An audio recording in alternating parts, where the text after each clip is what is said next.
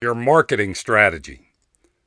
Imagine you went for a bike ride and noticed that the front wheel of your bike only had two or three spokes supporting the tire. What's going to happen when you hit the first bump in the road?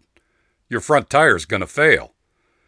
The very same thing happens in business when you try to grow your business using only two or three marketing strategies. They won't provide enough market awareness to bring you a steady flow of new prospects you need at least five or six solid lead generating strategies, or what I call spokes, to be successful. So here's your net worth tip of the day Describe your ideal customer in as much detail as you can.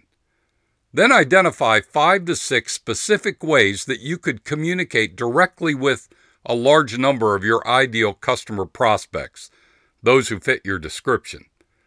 Then allocate a portion of your marketing time and budget to each idea you listed. Build a monthly calendar outlining when each marketing idea will occur and what message you're going to use to convey that to your prospects. And then lastly, test and measure each marketing idea you use. Compare the results of each and make adjustments to your spending to get the maximum results. Here's a suggestion for you Document your marketing plan. If you don't have it written down, you don't have one. If you need a great simple template, just send me an email at rich at tourtoprofit.com and I'll send you one that'll get you started in the right direction.